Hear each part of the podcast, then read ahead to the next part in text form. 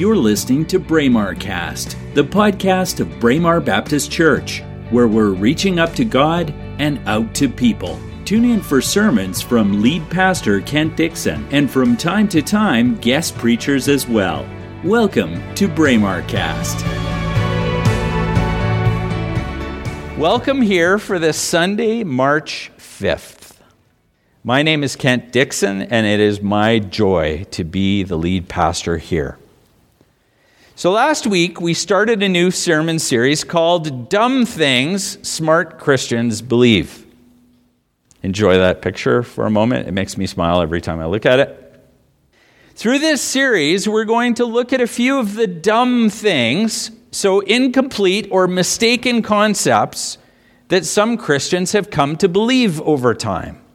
And we often do this with the best of intentions. We have no reason, perhaps, to doubt what we've heard or what we've been told by others over time. So let's catch up a bit. In our introduction to the concept of belief last week, we recognized that it actually requires or involves two important factors. It involves trust, trusting in the source of the information in question. And belief also requires faith. It requires us to trust in the things that we can't see, the things that we can't fully comprehend or understand for whatever reason. And so last week we also dug into Scripture and, and recognized the Bible says two things about belief. First, it says to believe in the sense of having faith means trusting in and having security in who Jesus Christ says he is who God the Father says He is as well, and who we are, who we become as a result of those things. And then, second, last week, we considered that to believe in the sense of having faith means belief in Jesus Christ and belief in God the Father then opens the door to eternal life, to salvation. That's the gateway and this is exactly what the Bible is telling us about the importance of believing in Jesus Christ and God the Father. These things are the key to being adopted into God's family, being connected to God's favor, God's, God's favor according to His will, not ours. Being reunited with God and others who have gone before us into eternity these belief elements belief in Jesus, belief in God the Father, who they are, who they said they are, who they continue to be are our inheritance. And last week we considered some of the things that we may have believed to be true. Remember that? We looked at some of the lighter stories in the Bible and said, oh, Adam and Eve ate an apple. Did they? It's not what Genesis says. Jonah was swallowed by a whale. Was he? Most translations say big fish. We assume whale. And we talked about flannel graph last week. I grew up in Sunday school with a Sunday school teacher putting a whale up, putting an, a garden and an apple. And so we have no reason to question those things, but we recognize we, sometimes we need to dig deeper because the things that we've come to assume are correct are not necessarily right. So, unexpected journeys. Some of you know this about me, but not everyone. During my time in seminary, Michelle and I made it very clear to God that we were open to whatever He had for us. That we wouldn't ever seek to limit His calling on our lives. And so when we were dating, which feels like a million years ago, there was a time when I clearly remember God saying, I need you for a purpose. And at that time, Michelle and I both patted God on the head and said, Oh, Lord, no, no, we're very much in love, so busy. Our whole life is ahead of us. Not a good time. We patted God on the head and said, Thanks, but no thanks. So when this call came again, we said, Ooh, do we say no again? I think not. So during that time, in seminary, I began to feel a pull towards military chaplaincy in my first year. And so, despite having no idea what that would involve, I had people saying to me over and over again, Do you have a military background in your family? Anyone in your family history? Nope. Anybody a chaplain? Nope. So why? Because God said so. Okay? So when that poll came, we listened to God's leading. We followed what he was saying. And so the military chaplaincy career path, if you don't know it, and I hesitate to say career path in relation to ministry, but it is what it is in that case, it involves two distinct streams. You need to apply through the military side of things and also through the chaplain general's office in Ottawa. So you need to apply in a military sense, be trained as a soldier, and go through that process, and then also be endorsed by faith leaders and go through that process. So it's pretty involved. And there are many steps and hoops to jump through on both sides, but God's leading continued to be clear. And so, despite not being wired for math, I want to get the shirt that says English major, you do the math. The odds were not in my favor, not by a long shot.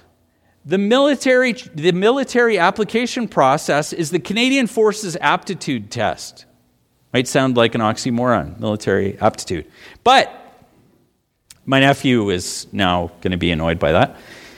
But that's the reality is that it's very mathematically based this exam. And it's very intensive and you get one shot. So I said, "Lord, are you sure cuz I'm really not up to this?" And he said, "Yep, I'm sure." So I studied and studied and studied and did practice tests. And ultimately, I passed that Canadian Forces aptitude test. I took it on a computer in a room, sweating the whole time, thinking, Lord, you got to have this because I don't. So I still remember going out to meet Michelle and the kids in the car in the parking lot, doing a little dance. I'm Irish, so doing a little jig because I had passed at the officer level. There's no way I did that. No way. Absolutely no chance. Then, in this, at, at the same time, I also became connected with the chaplain general's office in Ottawa to the point where one of the senior chaplains in that office started calling me brother. She and I would correspond regularly. She was cheering me on, cheering Michelle and I on through this process. And I have chaplain, military chaplain friends who say, How did you know her? How did you meet her? How did you connect with her? And I said, Look up, man, because it wasn't me. Everything was progressing well. These two simultaneous streams were going forward. Little teaser I'm standing here, right? I passed my military interview. The captain who interviewed me said, Awesome, we're glad to have you. We're lucky to have you.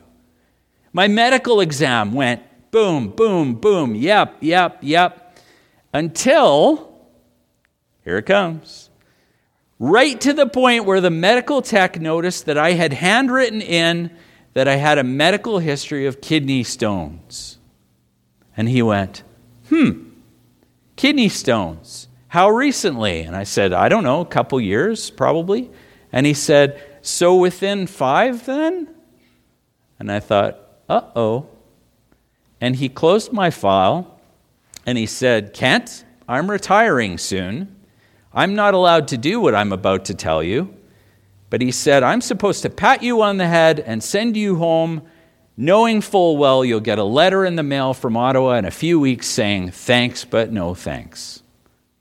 So he said, that's the end of the story. So I remember having uh, a contact at in seminary, one of the faculty, and she was shocked that I was not devastated, suicidal, all these things because she said she had met other people who felt clearly called into military chaplaincy and hit that brick wall, and it was devastating to them. And I said, I've got to trust that God's got this, and I've got to not cling to anything that He brings. So, that one relatively minor detail, I have friends that are military chaplains right now who are still annoyed But it is what it is. There was no way around it, there was no way through it. The door slammed shut.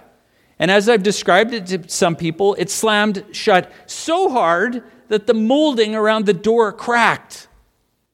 So hard. And I said, Okay, Lord, got it. I was mad. I was frustrated. I was disappointed. But, friends, what I have come to recognize in that, there's more to this unfortunate journey.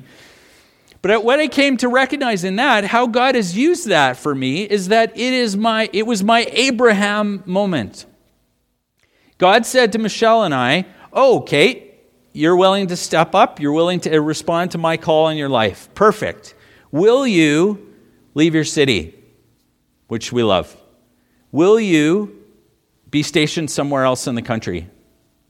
So we gradually opened our fists and God said, Okay, you'll do that. Will you do this? And we said, Yes, Lord. And he said, Kent, will you do this? And we said, Yes, Lord. And obviously, the cracking molding around the door was God saying, You will do everything I asked. I will not require this of you. Wow. So that's what we have come to recognize that as. So you think that's the end of the story. Well, I also had friends in seminary who confirmed and affirmed my gifting for chaplaincy in a hospital setting. And I have friends that are still serving in military and hospital chaplaincy and say, Why am I here and you're not? This makes no sense. But again, I had two interviews for the kind of training that is required for hospital chaplaincy. The first one was bizarre. The second one, even more bizarre. And I will forever remember walking out of that interview, someone from uh, New Brunswick on a Zoom uh, part of the meeting, people in the room. I felt grilled like a salmon. I walked out to my car and started to laugh. And I said, Father, I get that this is not the road. I get it, cracked molding again. But I said, I trust that what you have is better than any of this ever could be. And message received. So, against all odds, you're passed up for a job or a promotion that seemed like a sure thing. A diagnosis of a health situation takes a sudden turn, something you didn't expect. Becomes far more serious than you could have ever imagined. A friendship or a romantic relationship that you thought would last forever suddenly and abruptly ends due to whatever circumstances. You experience something in your life that changes the course or direction of your life for the foreseeable future. It leaves you shaken and uncertain. But you know, everything happens for a reason. it's a phrase we hear all too often, I believe. We maybe use it ourselves, we've heard it from others in our circumstances. And it seems to be most often used when bad things happen. Can you recognize that? People don't say, Happy birthday, everything happens for a reason. They say, Your mom died of cancer, but everything happens for a reason. When we experience loss or discouragement or uncertainty or failure or grief, we hear that phrase. Have you ever had someone say those words to you at some point in your life? Or maybe you've said them to someone else. It's a go to expression that has become common, right? It has essentially become so common that it's a cliche. So, why do we say that? I had a friend in seminary, I had lots of friends, still some of them maintained today. Uh, but he and I had, he had lost his mother recently, and I had lost my father. And we decided for a theology assignment to get up and talk about the awkward things that we say to people when they're grieving and give people a lens into why they're not helpful. And then give people alternatives of things to say. So, why do we say things like this? Well, I believe the words come from something we need to say. We, we feel awkward. We feel awkward or uncomfortable in the midst of someone else's difficult circumstances. Sadness, grief, disappointment, and we feel like we need to help. We need to pitch in, we need to step up. These are all uncomfortable and awkward emotions, and they usually result from uncomfortable or painful circumstances. And in many ways, I think you could probably see this, our society has come to ignore them. We tend to be look on the bright side kind of people, don't we?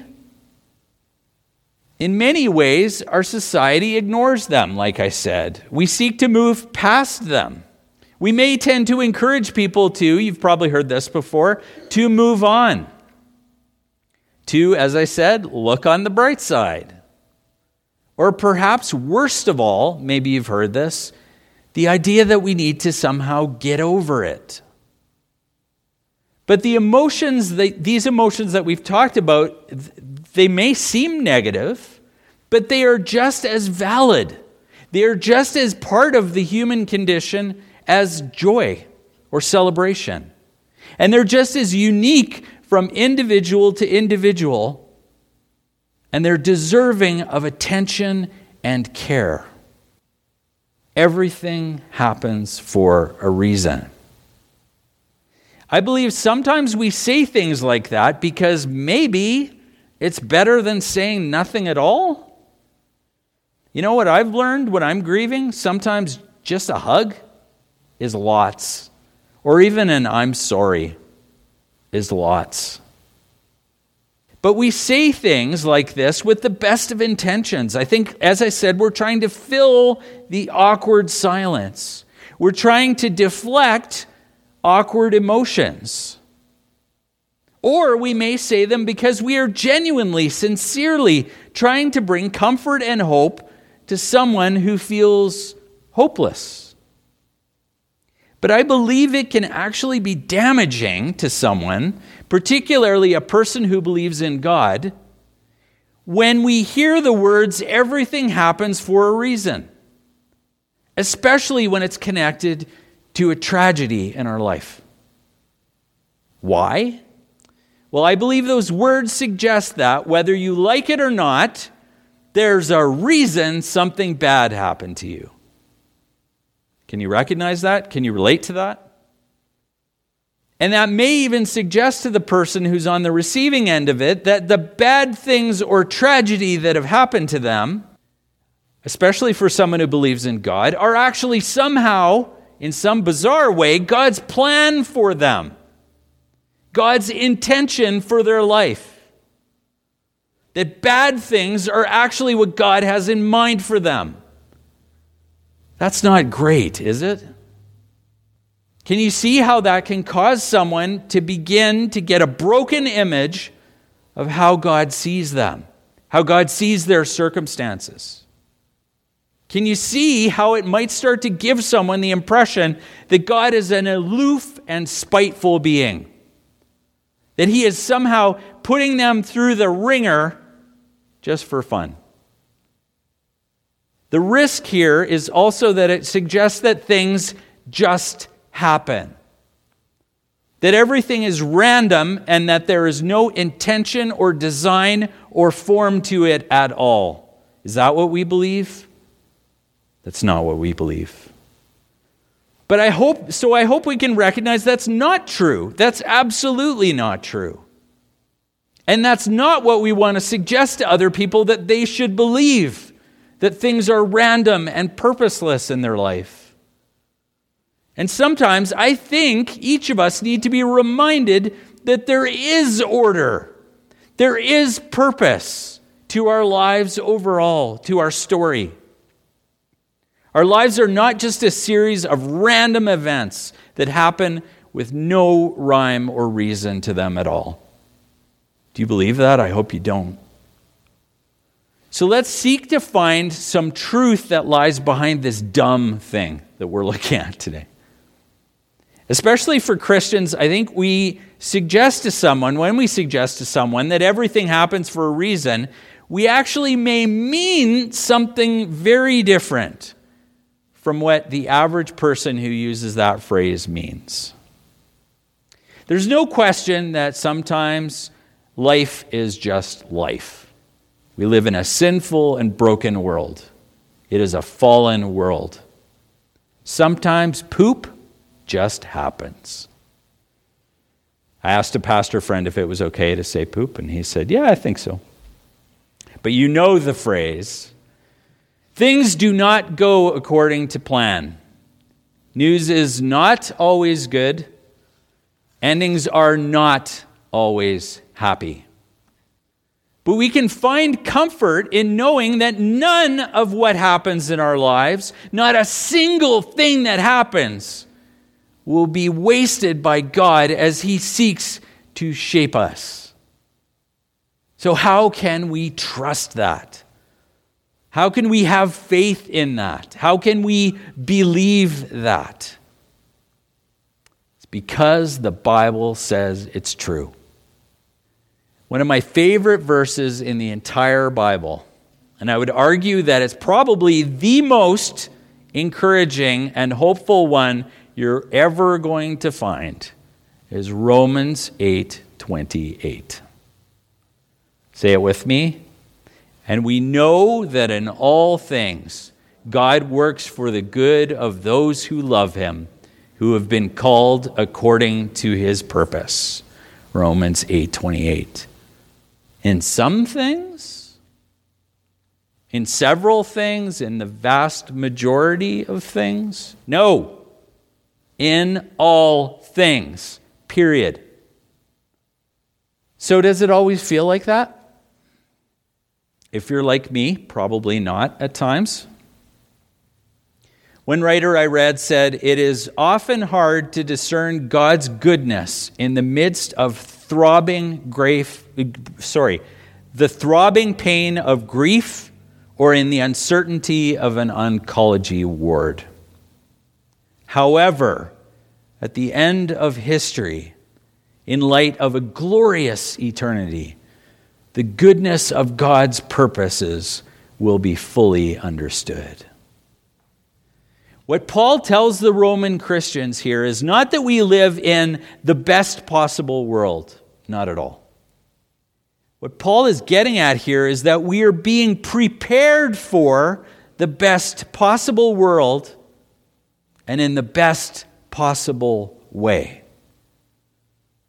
As the theologian Augustine once wrote, God is so good as to permit no evil to exist, except that God is so powerful to be able to draw something good from any evil. Isn't that powerful? God is so good as to permit no evil to exist, except that God is so powerful to be able to draw something good from any evil. Friends, there is always something to be learned through the ups and downs of our lives here on earth. But here is the key.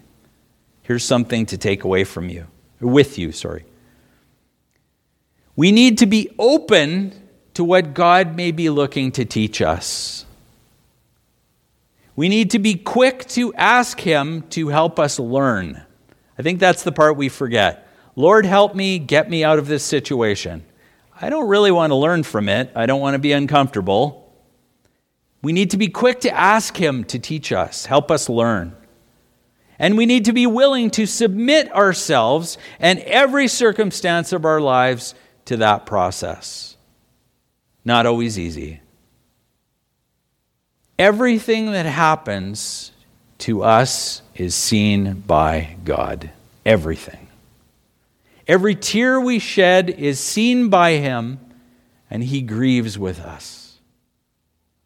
And through the good and bad things that happen in our lives, in all things, God has a plan for our lives And everything that happens to us in our lives has a purpose in that plan. So maybe next time we can think of, instead of saying everything happens to, for a reason, let's consider saying, God sees you and he is with you in this. And so am I. You've been listening to Braemar Cast, the podcast of Braemar Baptist Church. We hope you enjoyed this episode. Please subscribe to our podcast and share it with your friends. You can also visit our website at braemarbaptist.com. That's B R A E M A R Baptist.com. God bless you.